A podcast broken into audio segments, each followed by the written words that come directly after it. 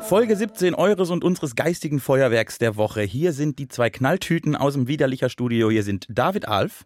Guten Tag und äh, Timon Glatt. Das bin ich. Hallo. Und ich rede jetzt sehr leise. Wir haben zur Abwechslung mal, ich, ich wollte was äh, testen. Und zwar haben wir zur Abwechslung mal uns vor dem eigentlichen Aufzeichnen eingepegelt. Im besten Fall muss ich das also nicht wie letztes Mal ähm, während der Sendung verschlimmbessern. Denn du hast dich gerade beschwert, du warst zu leise das letzte Mal. Ich habe mich zu schlecht verstanden, das mag ich nicht. Ich Timon, ihr müsst ihr wissen, gut. hört sich die ganze Woche das in Dauerschleife an. Ja. Und weiß ganz genau, bei welchem Timecode, 27 Minuten 14 hast du gesagt, Richtig. wirst du zu leise. Ja, das ist mein Klingelton. Widerlicher. Also jeden Morgen werde ich mit uns geweckt. Und du hörst dann erstmal so eine Stunde deinem Wecker zu. Oh, das klingt aber gut. Tolle Themen, über was die beiden also reden. Und lustig sind die Tag und informativ. Das ist mein Ding. Dieser Podcast ist mein Ding. Hallo. Hallo, Ich heiße dich und euch herzlich willkommen hier in unserer allwöchentlichen Runde der geistreichen und manchmal nicht so geistreichen ähm? Konversation. Konversationen. Ich sag, ich habe früher, oder ich mache das heute noch manchmal ganz oft, wenn ich das Wort Konversation sagen möchte, sage ich immer Konservation. Was natürlich falsch ist. Was nur mein zweitlustigster Versprecher ist, ich habe ein Studium über immer gesagt, passionierte Tomaten. Als ich passierte Tomaten kaufen wollte. Oh. Haben wir, bin dann in die WG-Küche gekommen und gesagt, äh, haben wir noch passionierte Tomaten? was jedes Mal zu einem Lacher geführt hat und ich dann gedacht, ah, scheiße. Ich finde das gut. Aus zwei Gründen. Und zwar ist eine gute Konversation im besten Fall ja auch eine Konservation, weil sie so gut ist, dass sie für die Ewigkeit bleibt. Hört, hört. Und zweitens weiß man ja als äh, ambitionierter Hobbykoch, der ich mal war, ähm, dass Tomaten aus der Dose, und dazu zähle ich jetzt auch einfach passierte Tomaten, die besseren Tomaten sind. Aber passierte Tomaten, da habe ich ja immer das Gefühl, das ist wirklich, das ist überhaupt nichts, nichts mehr mit Tomate zu Nein, tun. das sind sehr, sehr gute, passionierte Tomaten gewesen, die dann passiert wurden. Von Okay. daher, was ich dir ja sagen möchte, ist, Ich habe alles richtig gemacht. hattest immer recht und alles richtig gemacht. Weißt du, was ich jetzt ganz dringend brauche? Bier? Ja. Zum Glück haben wir diese Woche wieder unser Traditionsgetränk, Die Hausmarke. die Hausmarke. Heute wieder, was sagt man beim Wein? Haben sie einen Hauswein, einen Ja. offenen Hauswein. Das ist sozusagen unser offenes Hausbier. Unser offenes Hausbier. Ist das toll. Ähm, Endlich Widerlicher ist wieder, Widerlicher. am Start und ich mache mal den Anfang und möchte das hier gleich. Oh, ist das geil. Oh, das Der hat sich ein bisschen, der hat sich ein bisschen eingegroovt. Ähm, der-. Es geht jetzt inzwischen wieder direkt beim ersten Mal. Bin Er hatte ja so eine Phase, wo man es nur. Oh, Ist das ein da Zaubergerät? hängt. Es ist einfach. Ähm, so schön es letzte Woche Oh, war ich, mit möchte, wie hieß na, ich, muss, ich muss an dieser Stelle was sagen, ja, bevor ich das vergesse. Die Person, die uns diesen Flaschenöffner zukommen hat lassen, Mandoline Buffalle. wird am Tag dieser Ausstrahlung, Mittwoch, der 27. September, feiert diese Person einen runden Geburtstag. Ich hoffe, dass es Mittwoch der 26. ist oder Donnerstag der 27. Es ist Mittwoch, der 26. Okay. Also Ich hab, war im Datum falsch. Mittwoch, der 26. Äh, die hat, und die, die hat äh, die ein, äh, heute praktisch, heute am Tag der Veröffentlichung, feiert sie einen runden Geburtstag, wozu ich herzlich gratulieren möchte. Und ich auch. Ja, bitte. Herzlichen Glückwunsch. Wollen Ma- wir was singen? Man, Mandoline Buffalle. Ja, aber, aber nur Happy Birthday finde ich ein bisschen. Ein bisschen traurig. Ne? Ja. Wir können hier das andere, was singt man immer? Wie schön, dass, Dass du geboren bist. Aber da findet der Name nicht statt. Das ist sehr, sehr unpersönlich. Mandoline Buffalle. Wie Schön, dass wir beisammen sind. nie beisammen sind. Mandoline Buffalle. Äh, Ja. äh. Alles Gute. Och, das war, ja, das, och, du. Hm. Gut, dass wir keine Musik machen. Was ist denn hier los, wenn ich. Merkst du das? Pegelt schon wieder. Nee, ich mach gar nicht. Ich, mach, ich will nur ein bisschen hier dran. Ah, gut, ich schweife ab. Lass uns anstoßen und endlich Bier trinken. Ja, und dann Inhalte, Inhalte, Inhalte.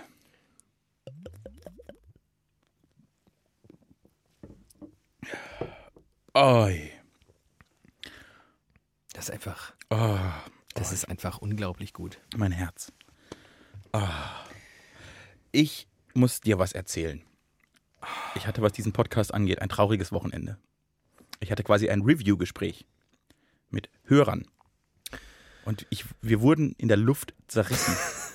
also ich, es war die harscheste Kritik, die ich in diesem Podcast Warum machst du jemals immer bekommen. Hörerinnen-Treffen ohne mich? Es waren keine Hörerinnen, es waren Hörer, mehrere Personen Review. Ja. Äh, weil diese Personen waren drei Wochen im Urlaub Ja. und haben alle Folgen am Stück gehört. Teilweise zwei am Tag. Oh Gott, aber warte mal, wie kriegst du das denn hin? Mehrfach? Haben die Nein, nein, die haben irgendwann, irgendwann angefangen, haben halt dann angefangen, Ah, okay. das so durch und haben dann mal am Abend mal zwei gehört und immer, immer durch. Haben sie aber so wirklich innerhalb von drei Wochen unser komplettes Övre ins Gesicht gehauen. Ja. Und es gab sehr, sehr viel Kritik. Ich möchte dazu sagen, es liegt vielleicht daran, dass es dabei um meine Eltern geht. meine Eltern haben im Urlaub Okay. alle unsere Folgen Alter, gehört. ich war überhaupt nicht darauf vorbereitet, deswegen habe ich auch sehr langsam geschaltet. Äh, zur kurzen Einordnung, es ist 18.18 Uhr, Team ist wahnsinnig müde. Ich äh, pendel zurzeit, ich bin Berufspendler und ich bin einfach ein bisschen langsam. Ähm, entschuldigt bitte dieses Lack of äh, Reaction. Also deine Eltern haben uns gehört. Und zwar alle Folgen am Stück in ihrem Urlaub. Sind die geisteskrank? Sie sind geisteskrank und jetzt noch mehr. Und wir haben sie auf verschiedene Ebenen verstört. haben wir sie verloren? Nee, Als das- das- Hörer und als Eltern? Als Eltern habe ich sie noch, habe ich festgestellt. Das ist auch, das sind sie, glaube ich, auch noch gerne. Ja. Aber als Hörer ist, ist schwierig und sie haben wirklich, also das finden sie nicht gut. Sie Oh. finden viel nicht gut. Ich habe alles, ich Eieieiei. mitgeschrieben, ich habe alles mitgeschrieben. Äh, also das, Oh, ich erste- weiß nicht, ob ich emotional dafür bereit bin. Gleich. Oh Gott. Also kann ich, also ich würde, wir können das, ich würde das gerne alles besprechen.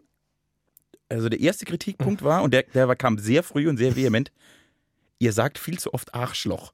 Was war das erste? Und dann hat meine Mutter ganz äh, äh, bestürzt gesagt, ich hätte nicht gedacht, aber David sagt das auch sehr oft. Wann sage ich denn Arschloch? Wir haben wohl in unseren ersten Folgen für meine Eltern, für meine Eltern sehr häufig Arschloch gesagt. War das in der Anatomie-Folge, als wir. über Arschlöcher geredet haben? Vielleicht war es die, ja. Ja. Äh, genau. Nee, also das ist das Erste und sie ist total bestürzt, dass du, also von mir erwartet sie ja nichts mehr, mich kennt sie ja schon sehr lange, Ja. aber dass so ein junger Adretter, eloquenter, toller Junge wie du, den sie eigentlich viel lieber zum Sohn hätte, dass der so häufig Arschloch sagt, das hat ihr wirklich, du hast ihr das Herz gebrochen. Ich bin ja aber fast ein bisschen beruhigt, so leid es mir auch tut an dieser Stelle, aber ich bin fast ein bisschen beruhigt, dass es Arschloch ist und nicht ein Wort, das ich wahrscheinlich viel öfter benutze und viel schlimmer ist. Ja, also das ist, ich glaube, wir sagen sehr oft, wenn wir uns so geärgert haben oder uns so, so ein bisschen ge, ge, gerätzt und ge, gefeixt haben, grauenhafte Wörter, dass äh, wir Ich kannte auch nur eins davon. Genau, dass wir dann am Ende gesagt haben, du Arschloch. Oder halt die Fresse, du Arsch oder so. Und das fand sie, das hat sie, glaube ich, also das, erster Kritikpunkt. In Zukunft, wenn wir meine Eltern als Stammhörer halten wollen, bitte weniger Arschloch. Das wäre der Alles erste. klar, du Arschloch. Das zweite, und das hat sie jetzt in meinem Kontext sehr zerstört, sie hält mich jetzt für einen Sexisten. okay, sie ist finally da angekommen, wo ich schon lange bin. Warum ich die ganze Zeit über Möps rede.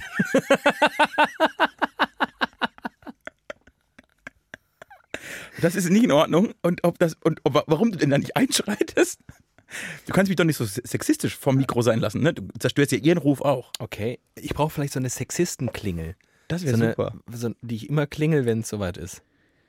Und dann hast du noch was gemacht, was sie, du hast meinen Eltern eine Nacht ihres Urlaubs geraubt. Sie konnten nicht schlafen deinetwegen. Du hast die Geschichte erzählt, in dem, äh, als du geträumt hast, dass ich sterbe. Und wie traurig meine Eltern waren, wie Oh traurig ja. du warst und so. Und das haben sie gehört vorm Einschlafen. Ach du und haben Scheiße. original beide nicht geschlafen. Sie haben die ganze Nacht nicht geschlafen und sie hassen dich dafür. Die waren völlig am Ende. Du hast sie emotional zerstört. Oh Gott, ist das schlimm. Das hat sie richtig umgehauen. Das tut mir sehr leid, das kann ich aber auch sehr gut verstehen. Das war wirklich, das hat sie richtig, richtig Aber es war ja auch für mich eine schlimme Nacht, von daher. ja, da hast du nur zurückgezahlt. Ich hab's, ich hab's, ich, ja, quasi, wenn, ne, sie waren ja quasi in meinem, wenn sie, es sie nicht geben würde, hätte ich ja nie von ihnen geträumt, dass sie traurig sind. Also am, am Ende sind sie schuld. Ich hoffe, die Folge hören sie jetzt auch. Ich bin sehr froh, dass es euch gibt. Jutta und Erich, ich freue mich auf euch. Genau, aber auf jeden Fall zu viel Arschloch von uns beiden. Ich bin viel zu sexistisch und das mit dem Traum war nicht nett. Das habe ich, das hab ich am Wochenende mehrfach zu hören bekommen. Gab es irgendwas Positives? Ich erinnere mich spontan an nichts. Ich kann ja, äh, äh, äh, doch, es wurde praktisch aus, aus einer Kritik wurde noch ein Lob. Und zwar hat sie hat mein, hat mein seitdem nennen sie sich auch immer gegenseitig Arschloch. Richtig, nein. Mein, äh, mein Vater hat gesagt, dass ich am Anfang viel zu schnell und viel zu abgehackt gesprochen habe. Hat sie maßlos ge- gestört. Also, dass dieser, dieses Kind, das sie haben, nicht sprechen kann.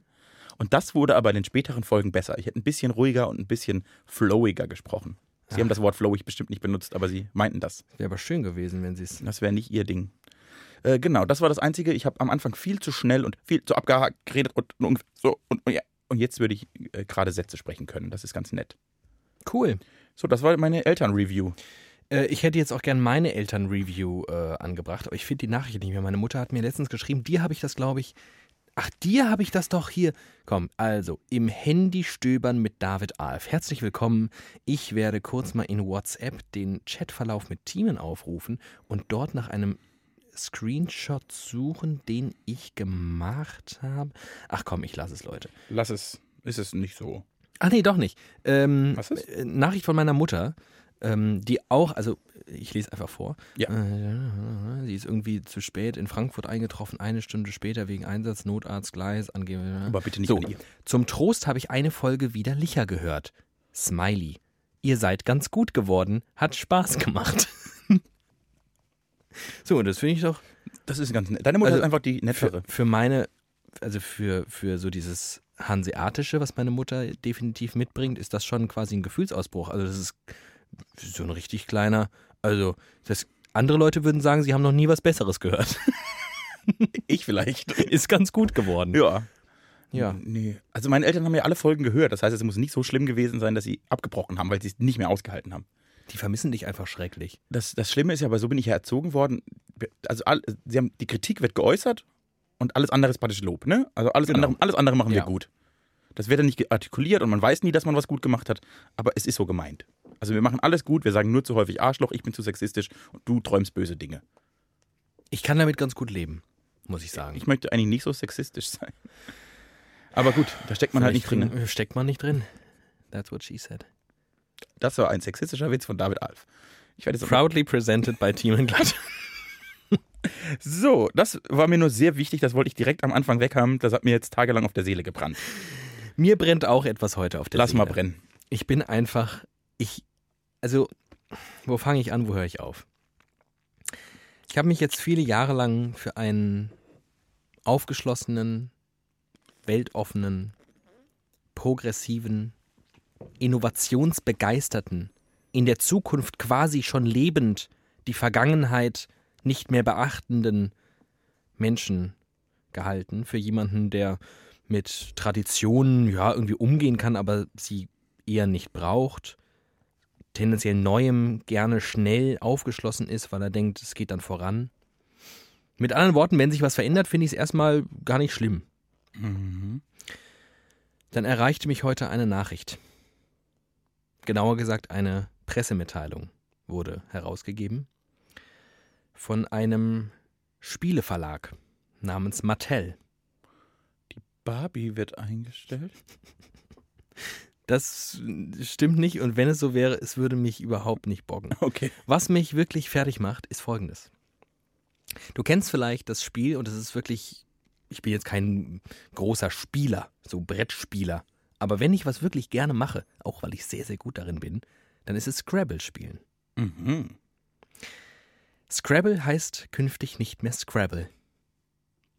Sondern Buchstaben legen. Die eine Hälfte des neuen Nein. Wortes hast du schon richtig. Aber Buchstaben legen wäre zu altmodisch. Mattel hat sich gedacht, wir wollen mit der Zeit gehen. Und ich zitiere hier, also wir wollen, wir wollen zukunftsgewandter sein. Wir wollen mehr im Hier und Jetzt sein. Wir wollen auch junge Zielgruppen ansprechen, die ja in ihrer Sprechweise ganz anders sind als die alten. Also haben sie sich gedacht, wie schaffen wir es aus Scrabble eine Marke zu machen, die junge Leute begeistert, wo junge Leute sagen, wow, Die man richtig fühlen kann. das will ich, das brauche ich. Das bringt mein Leben voran. Sag's uns. Ab sofort heißt Scrabble Buchstaben YOLO.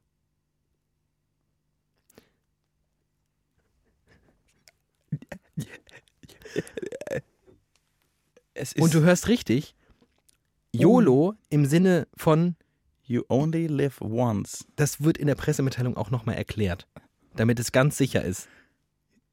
Buchstaben You only live once. Neues Testimonial von Scrabble ist MC Fitty. Denn er sei ja auch ein sehr wortgewandter, junger, in der Zielgruppe sehr präsenter Mensch. Alter. Ich, Und ich sage dir, was ich gemacht habe. geweint, hoffe ich doch. Zwei Minuten, ich habe zwei Minuten lang geweint und gekotzt gleichermaßen. Ja. Da musste ich vor lauter Kotze erstmal meine Tastatur wiederfinden. Mhm. Und dann bin ich auf Amazon gegangen und habe mir eine Jubiläumsedition Scrabble gekauft. Und zwar so eine, die so auf alt gemacht ist, mit Retro-Design. so Holzdingern, genau, Retro-Design. Und ich habe noch nie irgendwas im Retro-Design gekauft, weil ich überhaupt nicht so ticke, weil ich überhaupt nicht so ein Te Mensch bin. Und ich komme mir auf einmal vor, als wäre ich Harald Martenstein Junior. so, muss es, so muss es sich anfühlen, so ein reaktionärer alter Arsch zu sein, der neuen Entwicklungen sofort irgendwie begegnet mit so eine Scheiße. Ich, äh, aber ich bin wirklich fassungslos. Buchstaben-YOLO? Mit MC Fitty. Seid ihr komplett geisteskrank? MC Fitty. Es gibt ja wohl kein klassischeres, simpleres in seiner in seiner in seinem Minimalismus ästhetischeres Spiel als Scrabble. Ja, und Scrabble ist ja auch ein, ein Name, der hat ja, der, also der ist ja ist wie Tempo. Niemand sagt ja Taschentücher. Also das ist ja ein Markenname, der total bekannt ist. Ja, und selbst wenn das irgendwie altmodisch ist, dann weiß ich, aber dann ist es halt altmodisch. Aber dann ist es doch nicht Buchstaben-YOLO. Da hat sich eine äh, Marketingagentur dumm und dämlich dran verdient. wenn meine Kinder jemals zu mir sagen, Papa, spielen wir Buchstaben-YOLO, dann hau ich ihnen mit dem Buchstaben-YOLO-Brett allen auf die Fresse. Zu Recht. Und fahre dann zu Mattel, ich glaube, ich in Frankfurt sitzen sogar, praktisch, ist gut. und hau auch allen auf die Fresse. Ich verstehe, ich verstehe deinen Zorn. Ich, er amüsiert mich nur sehr. Äh, ich denke gerade drüber nach, wie man denn, ob das jetzt, vielleicht ist das, löst das eine Welle aus. Und die ganzen großen Spielen, die uns, die, die Generationen an Kinder begeistert haben, bekommen jetzt alle neue Namen. Dann, Als also, Monopoly nämlich Geld-YOLO.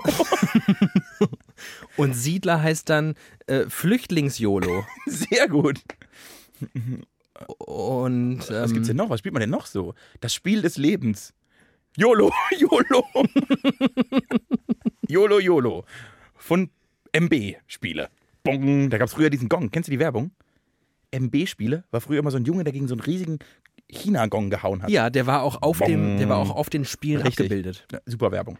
Völlig YOLO, unklar eigentlich. YOLO. Alter, ich bin einfach, weißt du, das, ich glaube, heute, wir haben uns letztens mal darüber unterhalten, ob wir uns eher erwachsen oder nicht erwachsen fühlen. Heute bin ich zum Greis geworden.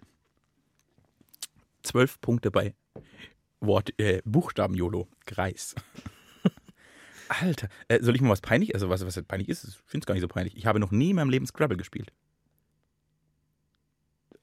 David hat einen Schlaganfall. Hä? Ist, Wie kann man denn, das geht ja gar nicht. Doch. Ich kann ich, ich, nie Scrabble gespielt. Ich weiß nur, dass man da Wörter legen muss. Vielleicht lebe ich in einer Scrabble-Filterblase. Scrabble Bubble. Und Scrabble Und Scrabble Bubble wäre ein so- besserer Name Und als Scrabble ist Buchstaben wirklich, ich war wahrscheinlich jahrzehntelang der Einzige, der das gespielt hat. Und es war so unerfolgreich, dass sie gedacht haben, wir müssen diesen Scheißnamen endlich beerdigen. Lass es uns Buchstaben-YOLO nennen. Also ich, Damit Thiemenglatt es endlich spielt. Ich weiß nicht, ja, kam nie dazu, leider. Ich wüsste auch nicht wann. Also meine Familie sowieso keine, also wir haben nie Brettspiele gespielt. Also ich habe ja jetzt bald eine Jubiläumsausgabe von Scrabble und dann spielen wir mal Scrabble zusammen. Das Machen wir so einen richtig schönen Scrabble-Abend. Dann ziehe ich mir so Und dann gibt es eine Maracuja-Schorle. Und dann ziehe ich mir eine Fliege an und so Flicken am Arm, weil ist ja Retro. Genau. Und mir eine dicke Hornbrille hole ich mir noch und Ja. gehen mir die Haare so zur Seite. Wir spielen so 60s Rock'n'Roll im Hintergrund. Oh ja, sehr gut. Und trinken Whisky, aber alkoholfreien. Habe ich letztens gesehen, es gibt alkoholfreien Whisky. Das finde ich übrigens viel schlimmer als Buchstaben YOLO.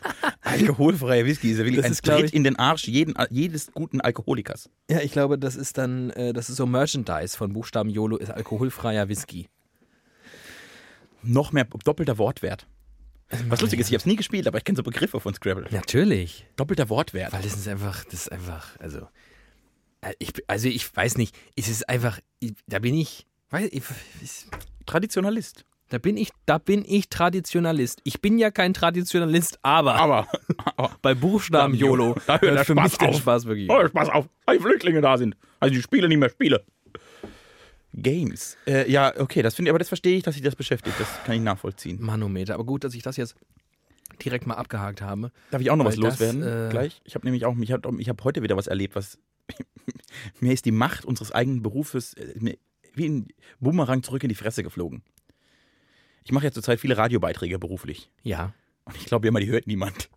ja. Und dann habe ich mich letzte Woche dazu hinreißen lassen, einen Hasskommentar auf Teamarbeit zu, zu halten. Ja. Also wir hatten das Thema Teams in der Sendung und ich habe gesagt, also ich habe oft den Eindruck, dass Teamarbeit so ein Mittel zum Zweck ist. Also du hast einen Kommentar, der aber nach außen ging. Du hast ihn publiziert. Das Genau. war jetzt keiner im Team. Nee, nee, nee genau. Ich gesagt, habe hab auch nur während so einer Konferenz und ich habe gesagt, also ich finde ja Teamarbeit oft, ich habe jetzt so viel gemacht in letzter Zeit, ist auch oft dumm. Weil da oft einfach so, da, da, da kommt nie keiner glücklich raus, sondern dann kommt es auf so einen, so einen Mittelwert, der aber nicht richtig geil ist. Und man muss irgendwie versuchen, alle so am Boot zu halten und manchmal aber ja auch echt gern alleine. Und dann haben die gesagt, das ist ja toll, da schreibst du doch einfach einen Kommentar. Und dann habe ich gesagt, jo, schreibe ich einen Kommentar. Und der fing auch damit an, dass ich glaube, am besten sollte diesen Kommentar niemand hören, sonst werde ich entlassen. Ich wurde in meinem ganzen beruflichen Leben noch nie auf ein Stück, das ich gemacht habe, häufiger angesprochen als auf dieses Stück. Allein heute viermal. Oh. Ich habe den Kommentar gehört. Interessant, was du über Teamarbeit denkst. Sie haben es versucht, wertneutral auszudrücken, aber wie sie es gesagt haben, war bei allen eindeutig.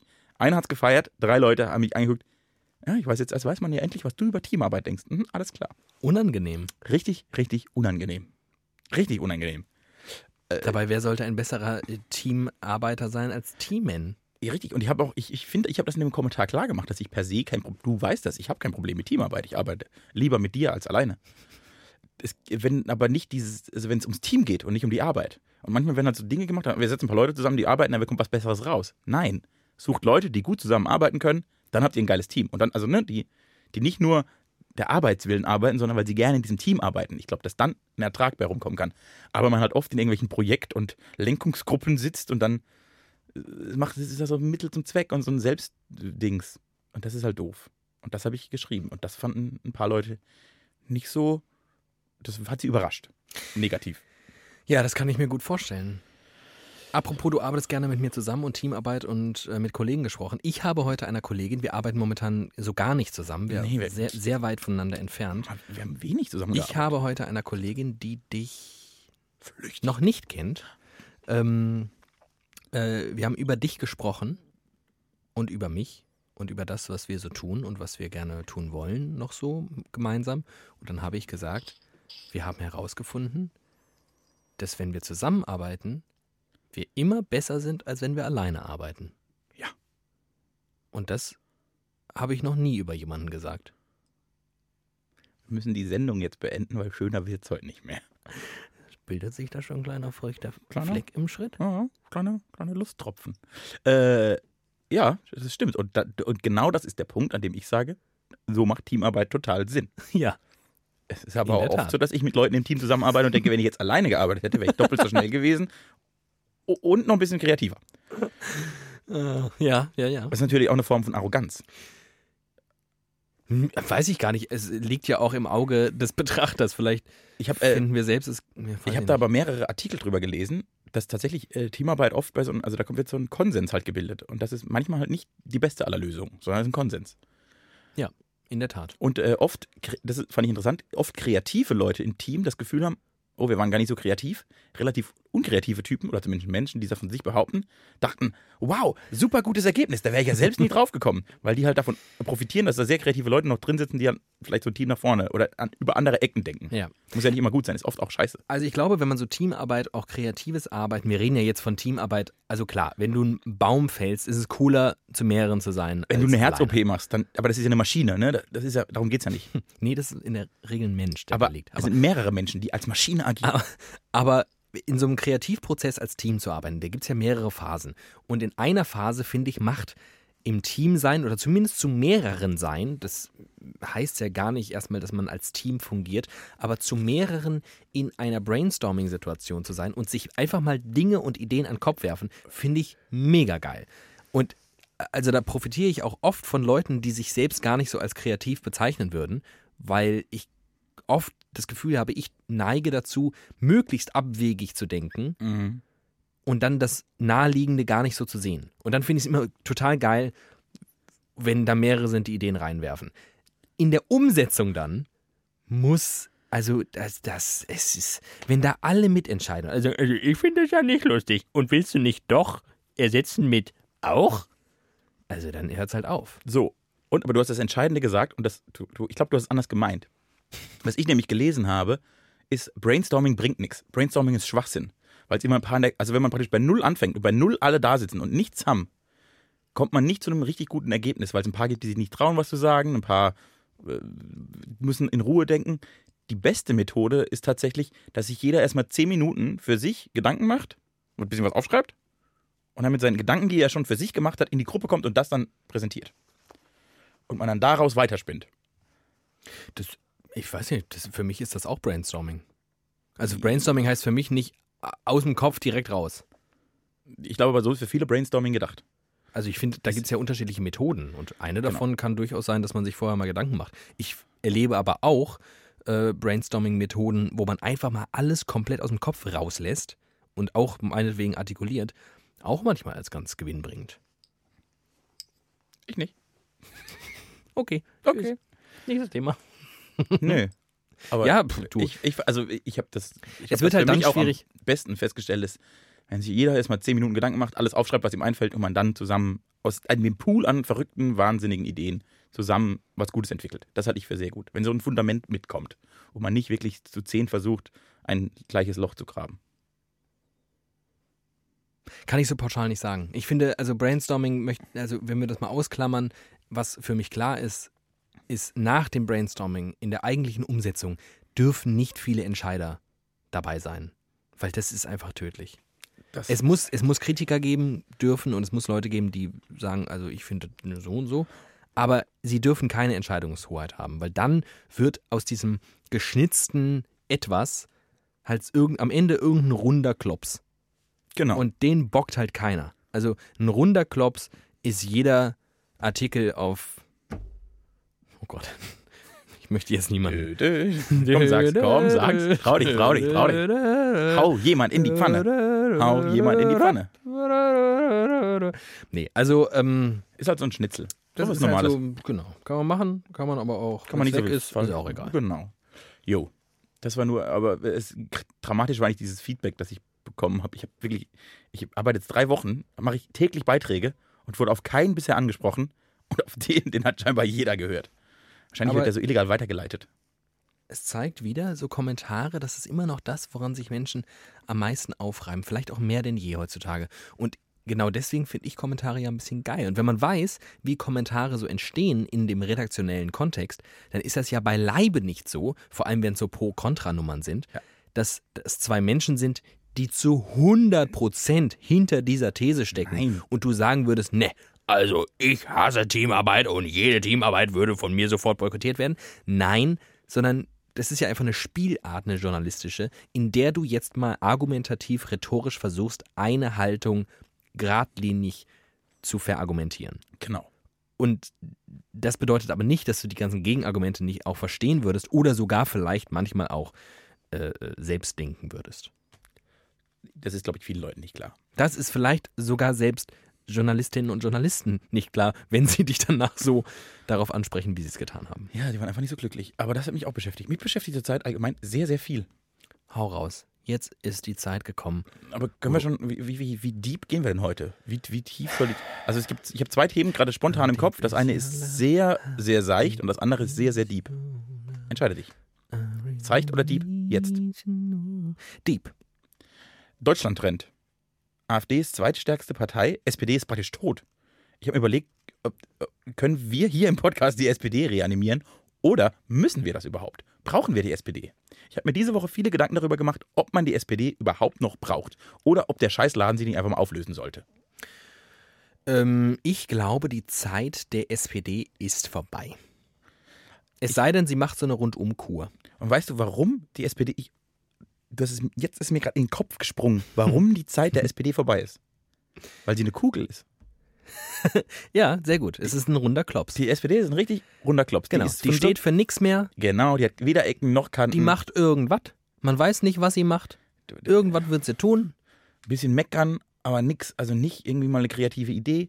Ihre guten Inhalte. Und wenn, dann gibt sie sie sofort auf. Alles, was sie in den letzten Jahren als Erfolg verbucht haben, haben sie bei den Linken geklaut. Mindestlohn. Oder, oder es war mega asozial, wie ja, Hartz IV und Hartz Agenda IV, 2010.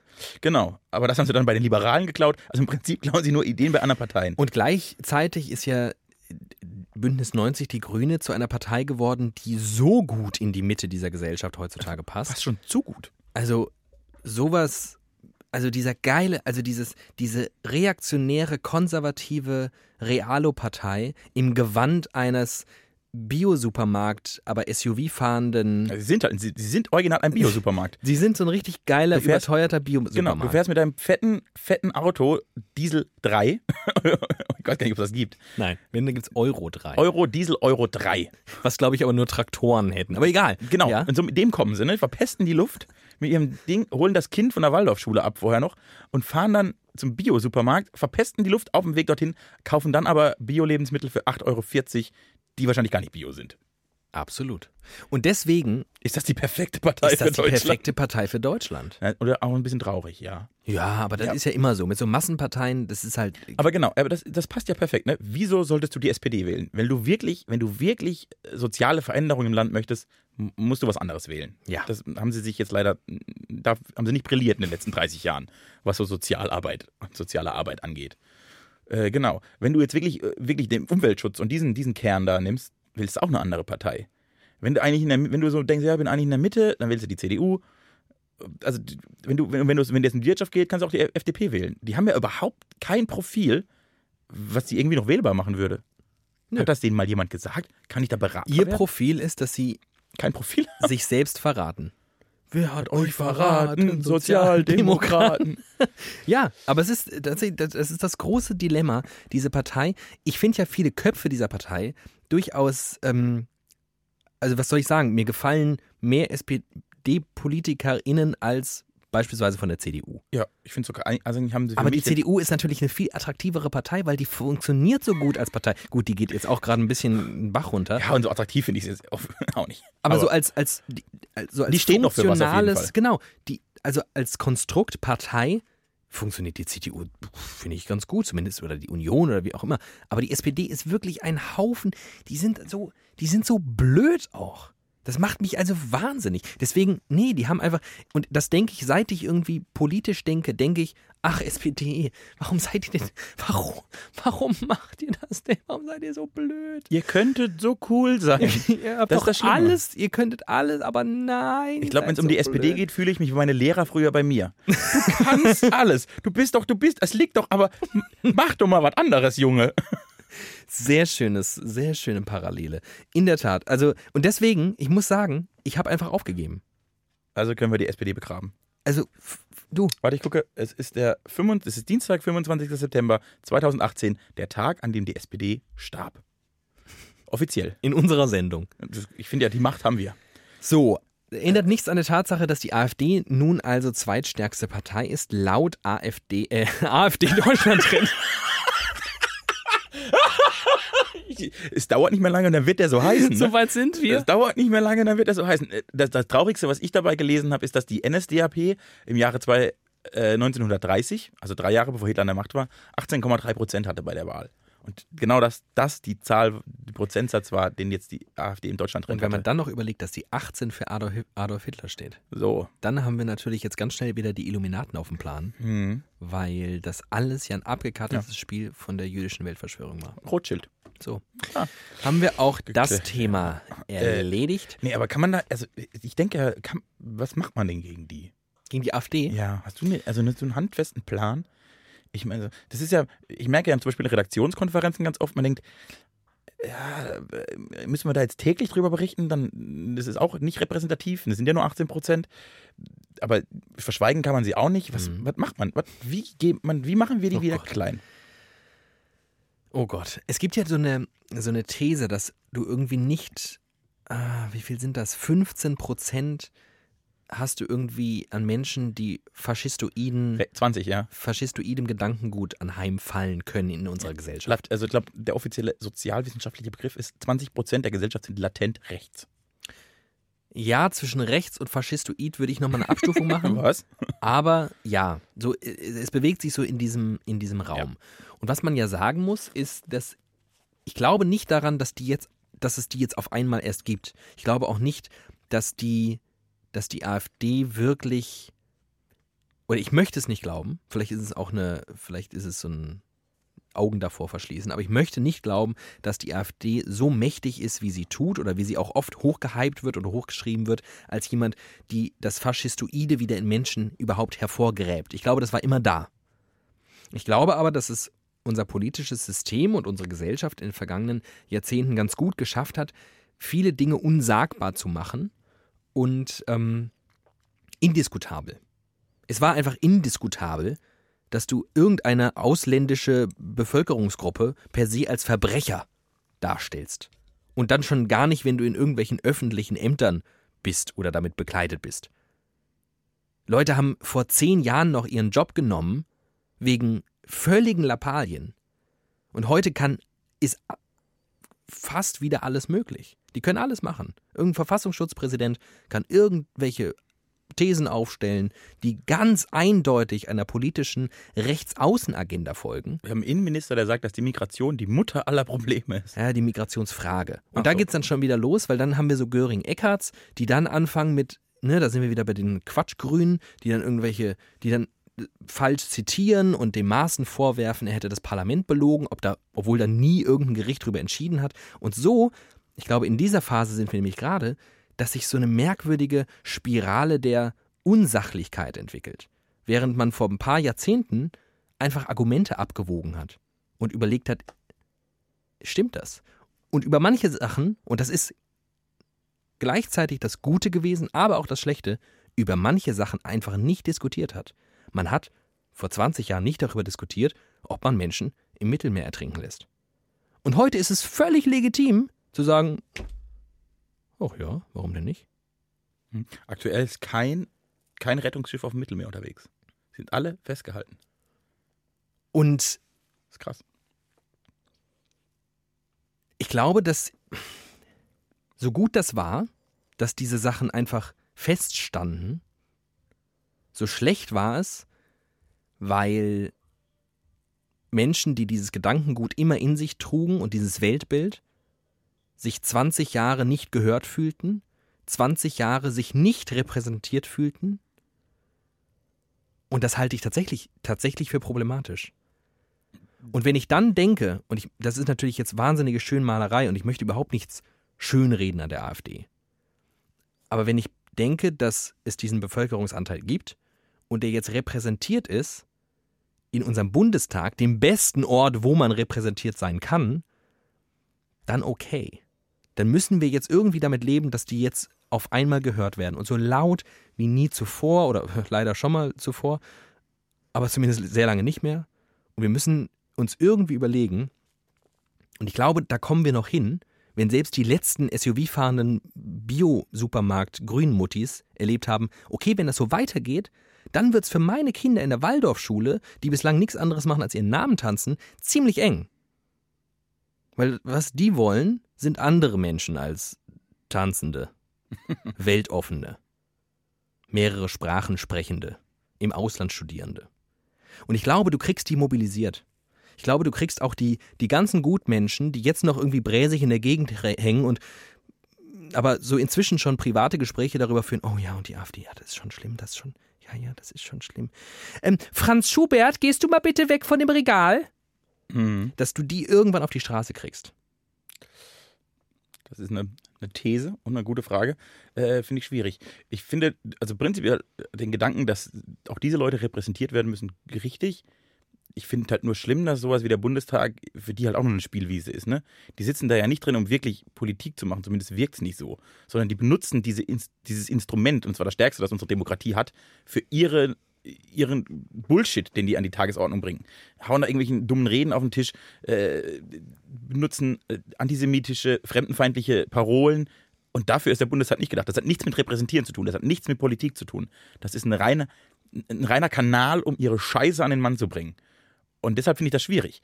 Wenn da jetzt tatsächlich eine sehr, sehr wertkonservative und von mir aus auch rückwärtsgewandte Partei sitzen würde, die aus Überzeugung versucht, diese Politik, weil sie glaubt, sie ist das Beste für das Land, in die Tat umzusetzen, dann würde ich diese Repräsentationsfrage sehr gut verstehen. Aber das machen die ja nicht. Die machen ja nicht inhaltlich starke Dinge. Da muss man genau das zeigen. Und wenn du sagst, sie sitzen im Bundestag, dem schwersten, dem stärksten Instrument unserer Instrument Demokratie. unserer Demokratie, dann ist es vielleicht nicht stark genug. Dann ist es vielleicht gar nicht so stark, wie wir uns all die Zeit eingeredet haben. Dann ist es vielleicht nur ein Ort, wo sich sehr, sehr gut bezahlte Menschen Dinge erzählen. Und im besten Fall Dinge erzählen, die öffentlichkeitswirksam sind, die sie wiederwählbar machen. Mir geht das, äh, also das was ich vor allem am Anfang hatte, als die AfD im Bundestag war, irgendwie waren das Posit der positive Effekt, den ich rausgezogen habe, Bundestagsdebatten waren oft wieder ein bisschen spannender. Ne? Da haben auch eher ruhige Parteien mal wieder auf den Tisch gehauen. Und ich glaube, dass das vielen einfach gut tut, dass man merkt, oh, die, die haben ja eine Emotion. Das sind ja nicht nur Hülsen, die irgendwie diesen Tag reingesetzt werden und miteinander reden, sondern da haben wirklich Politiker mal eine Reaktion, eine Emotion gezeigt. Und ich glaube, dass, uns das sehr, sehr lange gefehlt hat. Und ich glaube auch das, dass uns das gut tut. Ich bin einfach nur nicht bereit, dieses Land und auch eben die Institution, die dieses Land repräsentiert, äh, einfach den Leuten so hinzuwerfen, um zu sagen, ja, macht halt eure Scheiße, wir sind eh noch mehr. Vor nee. allem auch, weil ich, und das geht ja jetzt, es ist ja nicht erst seit gestern, die ist ja nicht, die AfD ist ja nicht gestern gekommen. Die gibt es ja inzwischen schon über fünf Jahre. Und die, die gehen ja kontinuierlich, steigern die Werte und alles und da wird sich ja intensiv mit auseinandergesetzt. Das heißt, für mich ist eigentlich schon zu spät, dass die Leute mal endlich sagen, wir sollten vielleicht mal auf die Straße gehen oder wir sollten vielleicht mal uns dahinstellen und sagen, stopp, nicht weiter. Ja, aber das, ich, ich glaube, daran wird es kommen. Also meine, und das, das ist dann schon wieder nicht mehr so schön rednerisch, sondern eher dystopisch. Ähm, ich glaube, es wird eine Radikalisierung geben auf beiden Seiten. Ähm, ja, aber will man das? Nee, aber es gibt, glaube ich, keine andere Wahl. Ich glaube, du kommst denen nicht mehr bei mit, ach Leute, wollen wir nicht lieber, wollen wir nicht lieber kuscheln und war es nicht alles so schön vorher? Ich glaube, der, der Zug ist einfach, bei uns zwei auch. Der, der Zug ist abgefahren. Ähm, ich glaube, dass man sie, ich sage nicht, dass man sie durch Städte jagen muss. Aber ich glaube schon, dass man eine Härte an den Tag legen muss und eine Vehemenz auch in der, ja, wenn du sagst, im, Bundestag gibt es jetzt wieder äh, spannendere und euphorischere Reden, dann braucht es das auch im, im Dialog mit Nachbarn, in der U-Bahn, wann immer du dieser Scheiße ausgesetzt bist. Wenn Demos von irgendwelchen Pegidioten und AfDlern irgendwo sind, dann müssen da zehnmal so viele Normalos stehen. Und ich sage jetzt nicht, da müssen nicht nur Antifas stehen. Die, Gar nicht. ist gut, dass sie da, da sind, weil die machen ihren Job. Aber da müssen auch einfach wir stehen. Aber wir tun es nicht. Wir gucken uns das bislang alle immer nur an und machen dann Benefizkonzerte. Und ich finde es gut, dass es ein Benefizkonzert hier und da gibt. Aber das reicht nicht. Wir müssen da stehen. Wir müssen denen zeigen, wir wollen das nicht. Aber zum Beispiel jetzt äh, die, die Wahl in den USA und auch der Brexit haben ja gezeigt, dass die Mehrheit der Menschen das nicht macht. Also ich glaube, das haben ganz viele, ich glaube, so die Wahlen in den USA haben sich ganz viele eher demokratische Menschen angeguckt, aber wie so ein Science-Fiction-Film. Ach, der Trump, ja, den gucken wir uns mal an. Ja. Da muss man ja, der, ja, der gewinnt eh nicht, der gewinnt eh nicht. Klar, klar, der gewinnt eh nicht. Bla. Brexit auch, der gewinnt, passiert nicht. Und alle Umfragen und Demoskopen, passiert nicht, passiert nicht. Und es, auch ich habe mir das ja mit so einem gewissen Unterhaltungsfaktor angeguckt. Ja. Ist, ne? Was macht er denn jetzt, der Verrückte? Und ach ja, ja, die werden ja schon. Es wird schon nicht passieren. Es wird schon nicht passieren. Und es ist beides passiert. Ja. Und die, Frage ist halt, ob, der, ob wir Deutschen eher dazu bereit sind, früher einzugreifen oder ob es halt vielleicht irgendwann passiert. Wäre geil. Und da muss ich auswandern. Ich glaube ich glaub, ich glaub nicht so recht dran, weil wir auch zu bequem sind, weil der ganze Wohlstand, das ist ja am Ende ist es ja alles auch ein Wohlstandsproblem. Ja, wir haben ja zu dicke Bäuche, um aufzustehen also uns geht es halt einfach immer noch viel zu gut. Wir begreifen, wir begreifen das alles gar nicht. Wir begreifen nichts, wir begreifen keine Probleme, weil wir haben gar keine. Also denken wir uns irgendwelche aus. Ja, oder wir haben ein paar Probleme, reden aber über die anderen. Was mich an der ganzen Sache so, also worüber ich lange schon nachdenke, ich bin Leuten begegnet, mit denen habe ich gesprochen, ich kann verstehen, nicht nachvollziehen, aber verstehen, warum sie so sind, wie sie sind, warum sie die AfD wählen.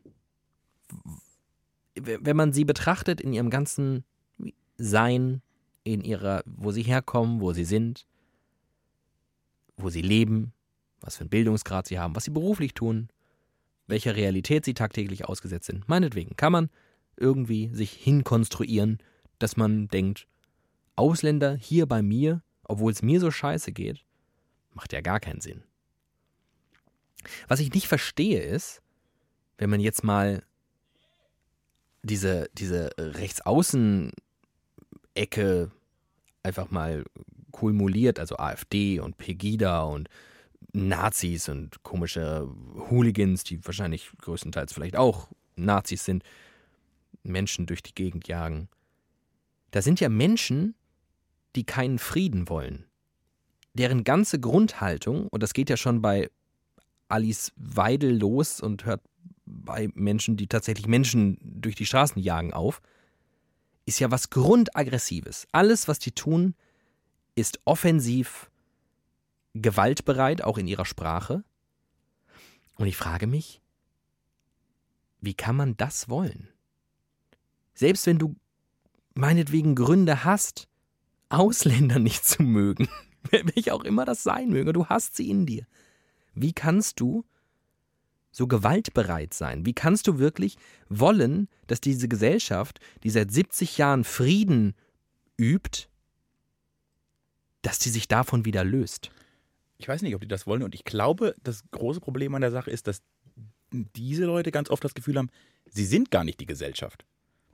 Also die, die, ich glaube, es fehlt oft bei ganz vielen Leuten der Gedankengang, dass ich bin ja die Gesellschaft. Also ich glaube, ganz viele, auch äh, unabhängig von der Wahl, was sie wählen, haben so das Gefühl, die anderen machen ihr Ding. Ich glaube, nicht allen ist bewusst, dass ungefähr jeder der gleiche Teil einer Gesellschaft ist. Und deshalb äh, die, wollen die nicht jetzt die Gesellschaft die wollen gar nicht, dass die Gesellschaft radikaler wird. Die wollen nicht, dass die Gesellschaft gewaltbereiter wird. Die wissen nur gar nicht, was die Gesellschaft ist. Dass jeder die Gesellschaft ist. Die glauben, ja, ja, dann 20 Nazis. Ja, aber das ist ein Teil der Gesellschaft. Also das ist, glaube ich, der Sprung, dass wir alle ein Alles sind. Ich glaube, das haben viele nicht kapiert. Sonst, das, sonst würden aber, andere Entscheidungen getroffen werden. Aber ich halte den Menschen ja, egal wie er tickt und wie er ist, für ein erstmal soziales Wesen, das immer in einem sozialen Kontext. Ja, in seinem halt. Die wollen ja nur in ihrem sozialen Kontext. Und das sind ja die 20 Leute. Und das ist ihre Gesellschaft. Ihnen ist nicht bewusst, dass alles drumherum die Gesellschaft ist. Aber warum machen sie dann keinen Verein auf, in dem sie keine Syrer zulassen? Machen warum, sie ja, heißt AfD. Warum, warum wollen sie das dann doch auf die, auf die gesamtdeutsche Bühne bringen? Und das tun sie ja. Also, das weiß ich nicht. Ich, was ich mich frage, ist, wie man freiwillig, auch wenn man an die Zukunft denkt und an seine Zukunft, an die Zukunft seiner Kinder, wie man selbst, wenn man, wenn man ein Faschist ist, ernsthaft wollen kann, dass dieser Faschismus Realität wird. Weil dann am Ende geht es ja keinem gut. Niemandem geht es im Faschismus gut. Aber so denkt doch keiner. Also so, oder nicht viele, die gibt es auch. Aber ich glaube, es denkt, ich, ich würde und das tue ich jetzt, den meisten AfD-Wählern noch zugute halten, dass sie gar nicht auf die Idee kommen, dass durch diese Entscheidung etwas passieren könnte, was in die Richtung geht. Faschismus, Nationalstaat, extrem gedacht. Oder sicher.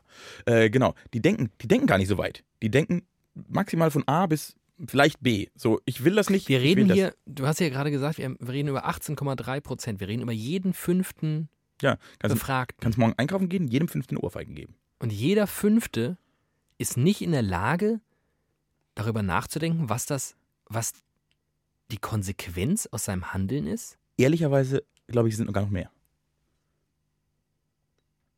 Ich, ich, also jetzt zieh das auf einen anderen Punkt. Wie oft in deiner Umwelt treffen Menschen Entscheidungen, wo du denkst, habt ihr mal drei Schritte weiter gedacht? Ich glaube sogar der Mensch als Wesen ist so, dass er in der Regel eine sehr, sehr kurzfristige Entscheidung trifft. Und davon bin ich leider überzeugt. Ich glaube tatsächlich, dass es nicht viele Menschen gibt, die äh, alle Eventualitäten beachten, die sich wirklich das Szenario ausmalen, was im schlimmsten Fall passiert, sondern die haben jetzt einen Impuls und wollen diesen Impuls stillen. Und ich glaube, dass das die Mehrheit ist. Ich glaube auch, also ich habe das ja auch ganz oft. Also, ich, also manchmal will ich einfach was und dann will ich es halt. Oder, oder ich habe was im Kopf und will das gleich umsetzen. Oft kommt man auch dazu, über mehrere Dinge nachzudenken, manchmal nicht. Und ich glaube, dass eben diese Wahlentscheidung, die gerade getroffen wird, einfach aus dem Gefühl heraus getroffen wird. Und dieses Gefühl möchte gestillt werden. Und da werden nicht Endszenarien durchdacht, da wird nicht dystopisch gedacht. Da wird nur gedacht, mich nerven die Flüchtlinge, weg. Fertig. Die denken nicht. Ich, ich, ich, ich, ich würde, wenn es da eine Studie zu gäbe, die fände ich total interessant, wie viele AfD-Wähler wirklich wissen, was im Parteiprogramm steht. Und zwar nicht unter dem Reiter Ausländerpolitik. Wie viele Wähler überhaupt, muss man ja auch mal sagen. Ja, genau. Also egal das, von ja, ja, Partei. Völlig richtig. Aber ist da dann drin nicht die Lösung der ursprünglichen Frage an mich, wie, wie man dieses Problem löst?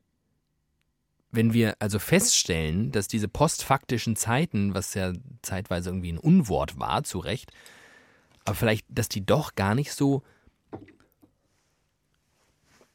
gar nicht so sehr journalistische Spielerei, sondern einfach Realität sind? Und wie schaffen wir es, Leute dahin zu bringen, dass sie realisieren, dass ihr Handeln und Tun Folgen hat? Ja, wie schaffen wir? Das ist die Frage. Am Ende, wenn wir das geschafft haben, würde das ja im Umkehrschluss nach unserer Argumentation Ja. eine AfD verbieten. Weil du kannst die dann nicht wählen. Du kannst niemanden haben, der da sitzt und bei einem Stadtfest, was für, für Sinti und Roma ist, Facebook-Posts schreibt im Namen der Partei, dass man jetzt dem Verbrechen auch noch ein Stadtfest spendiert. Ja. Ja, nee, kannst du eigentlich nicht. Kannst du halt nicht machen. Du kannst so eine Partei halt, du kannst sie halt nicht wählen. Aber ein Kind, dem gesagt wird, du darfst nicht auf die Herdplatte greifen, weil es ist heiß, wird auf die Herdplatte greifen. Und ich glaube, der Mensch wird aus diesem Stadium in der Masse nicht rauskommen. Außer er greift kollektiv auf die Herdplatte und wir haben die Scheiße. Ich glaube, das ist das, was Amerikaner und Und Engländer gerade merken. Und das Geile das ist, ja wir haben das schon mal, wir haben das schon zweimal, haben wir, Ja. haben wir richtig allen Extremitäten, richtig. die wir zur Verfügung Und hatten, mal richtig schön auf die Herdplatte Und das gefasst. Lustige ist an der Sache, wir haben jetzt eine Generation, die zu 50 Prozent sagt, ich, ich will nicht immer mit der Vergangenheit konfrontiert werden, das war früher, das ist vorbei, ich kenne das alles gar nicht mehr, ich habe da nichts mit zu tun und jetzt die gleiche Scheiße macht. Ich glaube, wir waren 70 Jahre friedlich und haben das, und das wurde nie in Frage gestellt, nicht wirklich, weil den Leuten noch bewusst war, was passiert ist. Ich glaube, wir haben jetzt die erste Generation in der Masse, denen einfach nicht mehr klar ist, was der Zweite Weltkrieg bedeutet hat. Und Genau die das. sind bereit, das, die sind bereit, wieder auf die Herdplatte zu greifen. Und scheinbar gibt's, also wir sind noch, also es ist noch die absolute Mehrheit, die, die noch entscheidet, nee, das ist dumm, das wollen wir nicht. Und das ist auch das Schönste daran. Ne, wenn wir uns überlegen, 82 Prozent wollen das so nicht. Aber die Zahl der Leute, die bereit ist, wieder auf die Herdplatte zu greifen, ist, ist einfach wächst täglich. Und da sollte man vielleicht eher mal, also weiß ich nicht, ich weiß nicht, vielleicht können wir die alle, können wir die alle wegsperren in so ein Gehege und denen zeigen, was das Resultat wäre.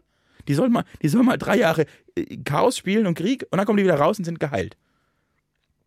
Aber das ist tatsächlich, ich glaube, unser großes Problem ist, dass wir eine Generation haben, die nicht weiß, was passiert ist. Die nicht, die, die Auswirkungen nicht vor Augen hat.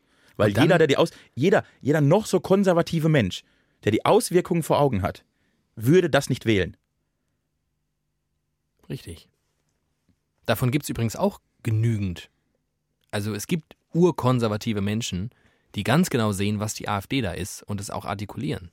Denn zwischen Konservativismus, so oll ich ihn finde, Mhm. und Faschismus, da ist schon noch ordentlich was. Also, da liegt noch äh, etliches. Und also mit anderen Worten, unsere Geschichtsvermittlung hat ja offensichtlich völlig versagt. Denn nur weil jetzt irgendwelche äh, Zeitzeugen wegsterben, kann das ja nicht bedeuten, dass wir nicht in der Lage sind, uns all das Material, was Historiker irgendwie angesammelt haben, uns nochmal zu Gemüte zu führen oder in der Schule vielleicht mal kurz aufzupassen. Mit anderen Worten, entweder die Geschichtsvermittlung hat versagt oder es ist schlichtweg nicht möglich. Vielleicht kann man aus Geschichte nicht lernen. Und vielleicht ist die Kruste der Zivilisation immer nur sehr, sehr dünn und funktioniert nur, wenn man, ja, weiß ich nicht, kurz, kurz nach dem Einschlag. Dann lade ich Wie so, eine, wie so, ein, wie so ein Grind, ne, von einer Wunde. Ja, ne, ist so. Und dann möchte ich jetzt alle Menschen zu meinem Opa einladen, der ist 95 und der sagt die ganze Zeit, so hat's schon mal angefangen. Ich war dabei. Das meint er ein bisschen lustig. Aber wenn man jetzt 28 ist, findet man das gar nicht so lustig. Aber ist so. Also so- der sagt, so hat schon mal angefangen. Das, Ich hoffe ja wirklich, ich hoffe halt, wie gesagt, auf die, auf die verbliebenen 82 Prozent. Ich hoffe auf die, die in der Schule kurz mal zumindest das eine Auge und das andere Ohr geöffnet haben und ähm, die vielleicht sich heute Videos von Deutschland 3000 angucken, kann ich sehr empfehlen. Oder äh, heute erst hat äh, der Radiosender Cosmo ein Video mit einer der letzten ähm, äh, Überlebenden des Holocaust, Konzentrationslagers Theresienstadt veröffentlicht. Wenn man sich das anschaut, diese acht Minuten, kannst du keine AfD mehr wählen. Ge geht nicht. jo. Und vielleicht machen wir so alle paar Wochen, sagen wir mal, dass man das nicht kann. Finde ich ganz gut. Und dann, ich möchte auch irgendwas, ich möchte auch irgendwas dagegen setzen. Die AfD ist scheiße. Gut.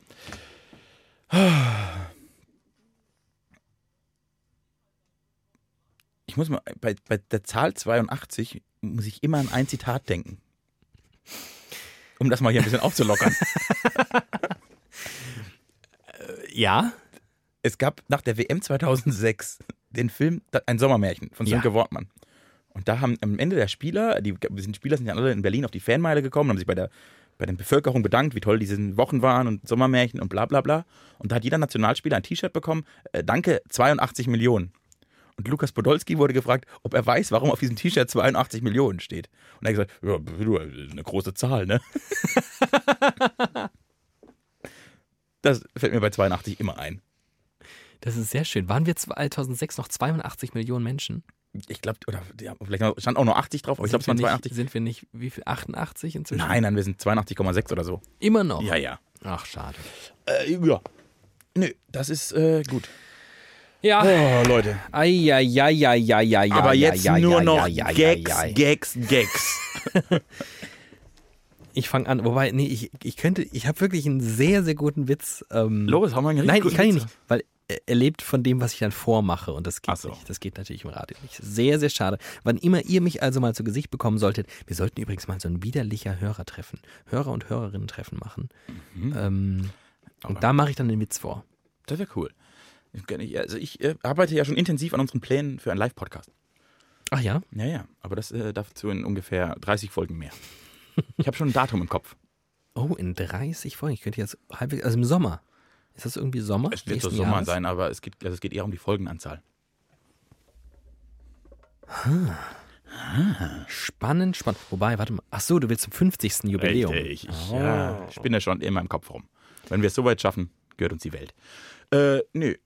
Ich habe hab eben noch ein seichtes Thema vorschlagen wollen, ne? Äh, ja. Wo ich einfach deine Meinung zu hören möchte, weil ich glaube, sie könnte lustig werden. es ist Oktoberfest, David. Ja. Gesehen? 800 800.000 Leute am ersten Wochenende. Das, Ist, ja. das, Geistes, ist das geisteskrank? Ich finde das irre. Ja, und weißt du, dann, dann fragen wir uns gerade die ganze Zeit, wie. Ich will jetzt keine, ich will jetzt keine Parallelen schließen zwischen der AfD und dem Oktoberfest. Niemals. Das ist niemals Aber du sehr, merkst- sehr ironisch. Aber du merkst, irgendwas ist ja mit uns nicht so ganz. Also, wir sind schon ein komischer Haufen. da sind wir ja auch. Deutschland, ne? Und wenn wir halt allen Ernstes zu einem Fest fahren, wo es nur voll ist, wo es nur darum geht, sich möglichst sehr, sehr intensiv zu vergiften mit Alkohol und dabei sehr, sehr schlimme Lieder singen, in schlimmen Klamotten aufzutreten, wahnsinnig unfassbar teures Bier und Essen zu sich zu nehmen. Und man dafür ganze ICE, Reisebus, Autofahrten auf sich nimmt aus der ganzen Republik. Ja, was? Also dann ist es halt mit der Ratio sowieso nicht so weit her. Aber es muss, aber äh, also äh, jetzt mal ehrlich, ich, bin mir sicher, auf den Wiesen sind ganz, ganz, ganz, ganz, ganz, ganz, ganz, ganz, ganz viele Leute, die uns politisch gar nicht so weit entfernt sind. Ne? Da gehen auch sämtliche auch. Couleurs gehen dahin. Ja. Davon möchte ich jetzt mal fernhalten. Ich finde es total, ich habe es immer noch nicht, ich war ja selbst schon auf dem Cannstatter Vasen, mehrfach. Und verstehe immer noch nicht, wieso man da hingeht. Ich gehe da, also ich bin da mehr so aus gruppendynamischen Gründen hin.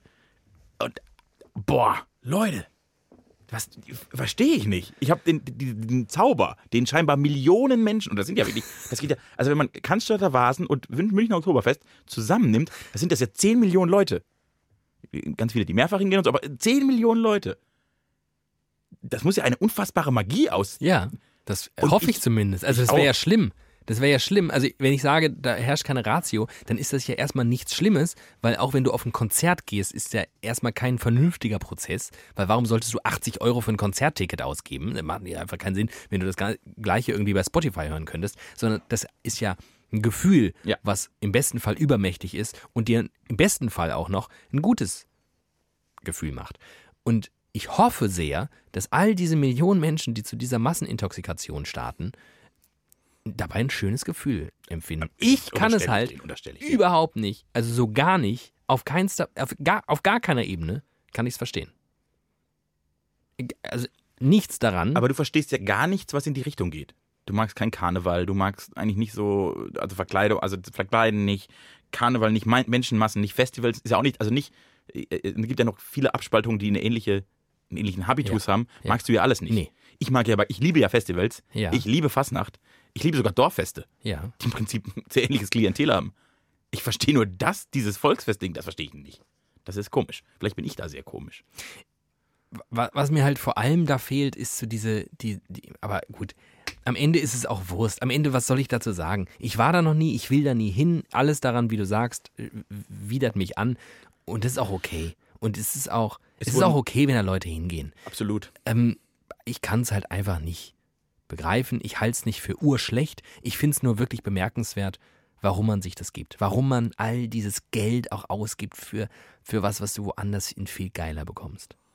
Am Wochenende wurden 13 Ochsen verspeist. Das wollte ich auch noch. 800.000 Leute kommen und essen 13 Ochsen. Ich, ich habe diesen Artikel, es ist immer, glaube ich, das kommt am ersten Montag nach Eröffnung, wird so gezählt, wie viele Leute waren da, wie viel Bier wurde getrunken, was wurde gegessen. Und ich fühle mich halt original, wenn ich einen Bericht aus dem Mittelalter lese. 800.000 Menschen kamen zum Konzil. Sie aßen 13 Ochsen, 200 Hühnchen und tranken 300 Liter Met. So irgendwie 300.000. Äh, also lustig. Es ist richtig, es ist so ein bisschen äh, Geschichts-Live-Ding. Äh, genau. Und dann möchte ich dir noch eine Sache sagen, um den, den, den, den Dreiklang deines Hasses zu vollenden. Mumford Sons bringt ein neues Album raus. Warum denn der Dreiklang? Das waren erst zwei Sachen. AfD, AfD, Oktoberfest, AfD, Oktoberfest Oh, und jetzt wow. Mumford Sons. Um das mal alles schön in eine Tüte zu rühren. Ei, ei, ei, Äh, die hab, ich, ich habe letzte Woche den neuen Song, sie haben mir die erste Single-Auskopplung äh, vorgestellt, gehört. Ja, ein bisschen zu wenig Banjo. Die, die, die, äh, haben, sie, haben sie zugehört? Vielleicht, haben, sind, das, vielleicht sind das Nee, widerlicher Hörer. das letzte, das wäre schön. Das letzte, würden Sie Deutsch verbessern. Äh, das, das letzte Album war schon so, das ist so eine Coldplay-Disierung von Mumford Sons. Und das ich Altes Coldplay oder neues Coldplay? äh, eher Neues, ne? Dieses Mainstream okay. Coldplay. Also nicht ganz, Altes Coldplay ist ziemlich geil. ganz frühes, quasi Yellow und so. Ja. Boah, aber altes Mumford Sons ist ja auch geil. Für mich. Aber das Neue ist einfach, ist immer noch gut, es ist immer noch viel, viel besser als viele, viele andere Bands. Auch neues Coldplay ist besser als viele, viele andere Bands. Aber es ist halt einfach so ein bisschen, die Magie ist weg. Die Magie ist weg. Aber ich habe an dich gedacht. Wenn ich Mumford Sons höre, denke ich inzwischen an dich. Ist auch eine Leistung von dir. Das tut mir fast ein bisschen leid. Lügner, okay. Äh, genau. Ich glaube, jetzt habe ich tatsächlich und Simon und äh, Paul Simon hat sein letztes Konzert gegeben. Äh, stimmt. Das hat mich auch ein Das bisschen- habe ich auch mitbekommen. Und das hat mich auch traurig gemacht. Warum? Wie Ich alt bin- ist der? 80 oder Ja, aber ich bin so ein bisschen Simon Garfunkel-Fan und ich hätte die irgendwie, das ist so, ja, den hätte ich gerne noch mal gesehen, glaube ich. Die haben schon gute Songs. Also Simon Garfunkel war eine richtig gute Band. Ich habe mal in einem Text geschrieben, Simon Garfunkel sind wie Cola und Mentos. Alleine ganz süß, zusammen explosiv. Wow. Hast du das hier für, im Arbeitskontext gemacht? Nee, das habe ich in einem privaten Facebook-Kontext gemacht. Wow. Ich habe eine Idee. Sehr, sehr gerne. Ich äh, habe sie nicht erst seit eben. Ich möchte eine kleine Rubrik. Nachdem meine letzte Woche gestorben ist, Zeit für eine neue Rubrik. Genau. Ich möchte äh, an der Stelle gerade mal sagen, ich habe mir überlegt, wie ich mit meiner Rubrik weitergehen machen werde. Dem, und ich werde einfach nur, falls ich ein Zitat habe, in, oh, das werde ich eh machen, ne, das mich beschäftigt und das ich irgendwie total passend finde, werde ich es kundtun, aber eine Rubrik wird es nicht. Äh, Das hast du dir überlegt. Das ist die Konsequenz. Okay. Ich kann nicht sagen, dass ich äh, enttäuscht wäre. Mir tut's, weil ich dich sehr gerne mag, ein bisschen leid, aber ich glaube nach wie vor, das ist nicht der geeignete Ort. Nö, aber ich denke, so ab und zu mal ein Zitat, weil es mich wirklich Das beschäftigt. wird uns alle nicht umbringen. dich schon am wenigsten. Und wir äh, bringen jetzt aber, wie es sich gehört, für ähm, so kreative Köpfe wie uns, ja, bringen wir eine Idee nach der anderen. Eine Hauen gestorben, kommt direkt die nächste. Und ich würde sagen, wir machen wieder diesen, diesen äh, jetzt fast schon zum Ritual gewordenen äh, dreiwöchigen Mandatierungsintervall äh, und sagen, wir machen diese von mir gleich vorzuschlagende äh, Rubrik jetzt dreimal hintereinander und dann werden wir einfach schauen, ob das Sinn macht oder nicht. Das ist eine super Idee. Was mir ein bisschen fehlt in diesem Podcast ist eine Eigenschaft oder ich möchte sagen fast ähm, ein Hobby, das uns zwei eint, was bislang so noch gar nicht richtig vonstatten ging. Onanieren. Richtig. Hallo Mama, der war für dich. Teamen Sexismuswitz der Woche. Bing! Über Sexualakte zu sprechen, ist erstmal kein Sexismus. also ich, ich mache jetzt, richtig. Ich, glaube auch, das, ich, das verstehe ich nicht, meine Mutter auch nicht. ich werde jetzt, ich werd jetzt der Sexismusbeauftragte hier im, im Podcast. Das ist bitter Weil das hat ja, das hat ja Jutta sich von mir gewünscht. Ich Ja. werde jetzt da immer Kommentare zu ablassen. Wenn du sexistisch bist, werde ich das kommentieren. Wenn du einfach nur onanieren sagst, ist das erstmal gar nicht sexistisch. Kannst einfach machen. Gar Ach nicht, so. Gar nicht schlimm. Onanieren, masturbieren, fantasieren, lalala. Möpse, Möpse, Möpse, Möpse. Titten und Ärsche. So. Also, das dürfte dann wiederum fast. Naja, Ja. egal. Ich möchte folgendes. Wir zwei sind begeisterte ähm, Quatscherzähler. Kann man so sagen. Wir haben äh, vor der Zeit, in der wir in diesem Podcast hier nur sehr, sehr ernste, ernstzunehmende und wahrheitsgetreue, aufrichtige Themen behandeln, ähm, auch schon mal Formate ausprobiert, in denen wir nur Quatsch erzählt haben. Das stimmt, ich erinnere mich an eines. So, und ich möchte Folgendes. Ich möchte, dass wir einmal in der Folge, vielleicht eignet sich das Ende oder so, oder wenn wir mal nicht wissen, worüber wir sprechen sollen, Wikipedia aufrufen. In der Wikipedia gibt es ein wunderbares Tool, es nennt sich Zufallsartikel. Das ist toll.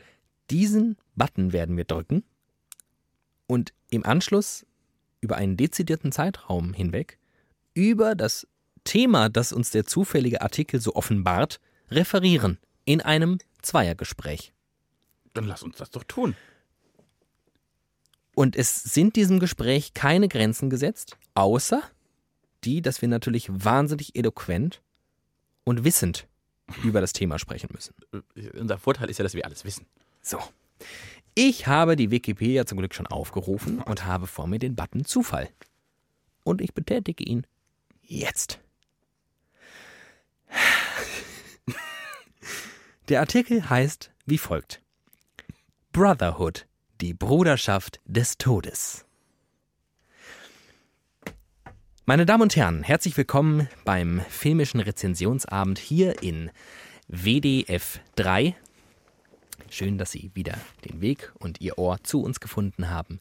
Heute Abend sprechen wir über einen Film, der, ja, wie soll ich sagen, die 70er Jahre prägte. Er heißt Brotherhood, die Bruderschaft des Todes.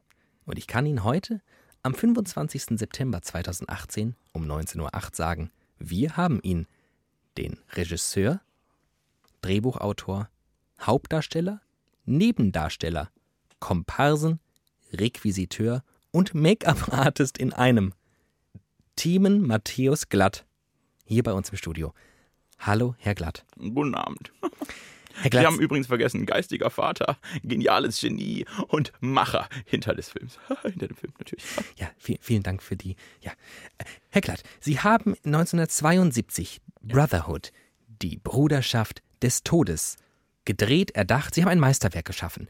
Jetzt sagen Sie mir doch im Jahr 2018, Sie haben seitdem nicht mehr viel von sich hören lassen. Was haben Sie in der ganzen Zeit getan? Ich habe lange, lange von dem Erfolg gezehrt, habe mir ein kleines Schloss gebaut in Northern England. Ah, ja. Das ist sehr schön dort. Und dann habe ich mir überlegt, ob ich vielleicht eine Fortsetzung machen könnte. Motherhood. Mutter des Himmels. Aber leider hat mir da irgendwie der, der geistreiche Zugang bisher noch gefehlt. Ich bin noch auf der Suche nach dem richtigen Motiv. Und außerdem stelle ich mir dabei die Frage, wie ich die Hauptrolle spielen sollte, damit das auch wirkt. Ich versuche mich seit sehr langer Zeit in die Mutterrolle hineinzuversetzen, habe mich auch schon schwängern lassen. Das hat leider aus biologischen Gründen nicht sehr gut funktioniert.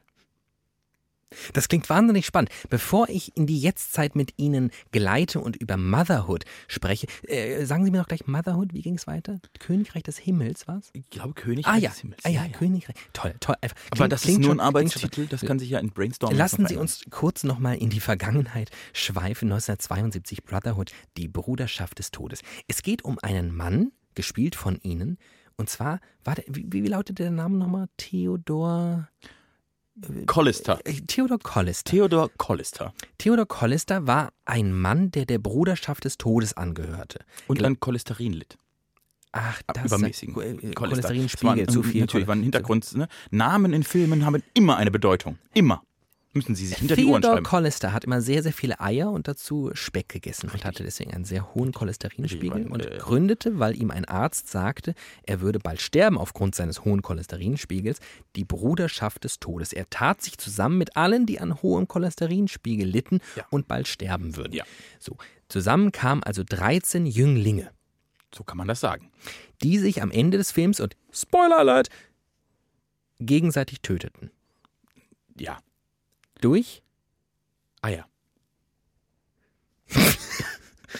Eier. Natürlich. Was lachen Sie denn da? Eier. Man wurde Ich, ich auch, hab, auch, Entschuldigung, ich, ich möchte an dieser Stelle sagen, das hat natürlich einen historischen Hintergrund. Auch Königin Kleopatra wurde mit 46 Pflaumen umgebracht und ist an der Blausäure gestorben. In meinem Film sterben natürlich die Leute an 46 Eiern, die sie als Aufnahmeritual in diese Gruppe, in die Bruderschaft des Teufels, die sie essen müssen und dann am Übercholesterin verenden. Denn was das Schlimme war, wir reden ja hier nicht von etwa Hühnereiern, Straußeneiern. Nein, wir reden von den Eiern, die tatsächlich ja die Testikel, die in den Hoden drin. Die Brüder haben sich gegenseitig in die Eier gebissen und dadurch sind sie ja verendet. Verendet. Ja, das, der übermäßige Ei- und Speckkonsum hat natürlich nicht nur den Cholesterinspiegel gehoben, sondern auch die Giftstoffe im Speichel. Ja, muss man sich vorstellen, die Bruderschaft des Todes, die hatte also Unmengen an Giftstoffen in ihrem Speichel und wenn man da einmal fest in den Hodensack beißt, ja, dann ist es ganz schnell vorbei. Ja, und vor allem haben sie jetzt vergessen, dass natürlich als Aufnahmeritual am Ende die Zungenküsse, die diesen Speichel übertragen haben in diesem Film, das war natürlich auch eine Referenz ans alte Rom. Sie hätten ja damals eigentlich den Oscar gewinnen sollten. Ja. Also sie, Ja. sie, sie, sie wurden aufgerufen, sie waren nominiert, sie wurden nun also auch eigentlich prämiert. Sie Ja. waren dann im Publikum, Ja. sind aufgerufen worden, sind nach vorne gelaufen. Dann kam es zu einem Zwischenfall, der, wie soll ich sagen, ihr Övre ein bisschen überschattete. Vielleicht können Sie das lieber in Ihren eigenen Worten kurz nochmal Ja, skizzieren. das ist, da wache ich heute nachts immer auf und denke daran. Das war für mich ein sehr emotionaler Moment. Ich weiß noch genau, wie ich vorlief.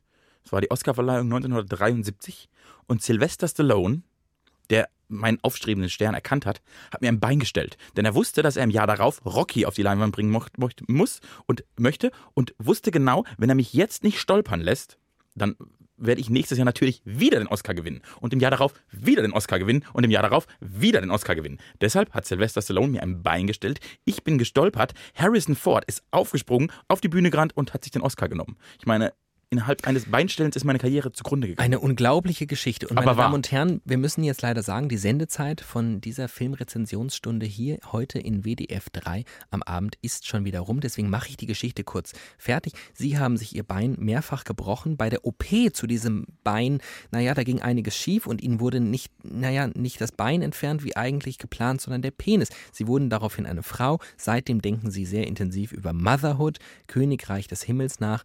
Und äh, nur das mit dem Kinderkriegen klappt noch nicht. Und sagen Sie mir noch ganz kurz, Ihr Lieblingsfilm im vergangenen Jahr. Bambi 3.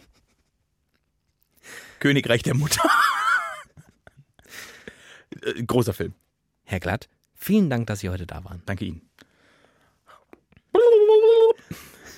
Wir brauchen, wir brauchen einen Wir brauchen Jingle. auf jeden Fall einen Jingle. Diese Rubrik geht ohne Jingle gar nicht. Ich brauche die auch für meinen Kopf. Aua, Ich brauche einen Jingle für meinen Kopf. ich bin, aua, ich, krieg, ich habe gerade, in meinem Kopf passiert so viel gerade, ich kann nicht reden. Oh, das, ich fand das, oh, das war richtig anstrengend. Eieieiei. Da hast du uns aber was eingebrockt. Das kann man so sagen. Müssen wir das noch dreimal, zweimal? Das gibt's jetzt noch zweimal. Oh Gott. Oh Gott, oh Gott, oh Gott. Vielleicht, Vielleicht sollen wir da nochmal eine kleine Brainstorming-Runde machen. Ah, es, hat schon, es hat schon besser funktioniert, wenn ich ehrlich bin. Brainstorming zum äh, Improvisieren. Nein, Brainstorming über Rubriken im Ach so. Podcast. Eieieiei, mein Kopf, ich bin richtig zerfickt. Ja, schön, oder? Ja, weiß, weiß, ich weiß nicht. Ich kann überhaupt Ich finde das ja ganz gut, wenn man sich auch mal so im Scheitern übt. Ich nicht. So, so Momente, wo man keine Kontrolle mehr hat. Das mache ich jede Mittagspause, wenn ich essen muss. Ich habe mich heute, ich habe heute ein weißes T-Shirt an und war komplett voll mit Soße. Was gab's denn Feines? Nudeln, Fleisch und Soße. Das klingt nicht so schön. Ich weiß nicht mehr genau, was war ein Hühnchen irgendwie und ich hatte, ja. Aber ich habe sehr viel Soße jetzt auf dem weißen T-Shirt. Ja. Hast du mich ein bisschen zerstört, wenn ich ehrlich bin. Ich finde, das ist im Prinzip der Modus, in dem man doch eigentlich immer gern Dinge beendet. Zerstört. Ja. Ich habe ein bisschen die Sorge, wenn wir jetzt nicht noch was Gutes liefern. Ach, du immer mit deinem, vor allem die Ansage, ohne immer was zu, zu haben im Petto. Hast du irgendeinen Joker, den du aus dem Ärmel ziehen kannst, der jetzt noch was Gutes ist? Oder machst du den Hörern nur Lust auf was Gutes und hast nichts? Ja, und das gibt's nächste Woche. Oh, schlecht. Ich bring mich um. Ja, zu Recht. Oh, wir hatten eine gar nicht so schlechte Sendung. Ich finde auch immer noch nicht, dass wir eine schlechte. Ich werde gleich wütend hier, ich komme gleich rüber. Aha, du machst also- hier Dinge schlecht, die überhaupt nicht schlecht waren. Dann wirke ich besser. Nee, dann wirkst du einfach wie ein, Idiot. wie ein, wie ein, wie ein Weichei. Ja gut, aber das ist ja, da kann ich jetzt nichts gegen sagen. ne? Jutta, hör kurz weg. Du bist ein Arschloch. Wing, wing, wing, wing, wing, wing, wing. So, liebe Freunde, das hat mir äh, großen Spaß gemacht heute mit euch. Ähm, Clemen ist ein bisschen schlecht drauf, das kann man nicht ändern. Das stimmt gar nicht. Ich hatte Zeit mit dir, hatte Hörer, die das hören. Die habe ich auch noch. Weil das Schöne ist ja, dieser Podcast wird produziert und ich weiß, danach werden ihn Leute hören. Das heißt, ich kann mich eine Woche lang freuen an Leuten, die das hören. Ich möchte euch kurz äh, daran teilhaben lassen an etwas Privatem. Ähm, Und das werde ich jetzt mit dir vollführen, nämlich einen kurzen Termin ausmachen. Weil ich muss jetzt, ich muss jetzt leider relativ schnell weg. Aber ich möchte gerne mit dir was machen, hier jetzt vor allen, was gar nichts mit allen und dem hier zu tun hat. Ich möchte mich mit dir privat verabreden. Ich weiß original gar nicht mehr, wann ich zum letzten Mal mit dir privat was unternommen Ich habe. nämlich auch nicht. Und deswegen wird das jetzt stattfinden. Wenn du magst, Donnerstagabend. Ja, ich will. Das ist schön. Dann So machen wir was richtig Schönes. Richtig Schönes. Was richtig Feines. Überlegst du dir was? Was Feines essen. Da, endlich, endlich, trinken endlich. was Schönes endlich, zusammen. Endlich. Kuscheln wir ein bisschen. Oh, und wie das war und was wir erlebt haben, weil wenn wir zusammen unterwegs sind, erleben wir immer was. Und wir werden über das Wochenende ganz viel erleben. Gott, oh Gott, oh Gott. Es wird viel zu berichten geben in Folge 18, denn das heute war 17. Und da hören wir uns wieder. Also ihr hört uns und wir reden wieder. Macht's gut, bis nächste Woche. Ciao. Tschüss.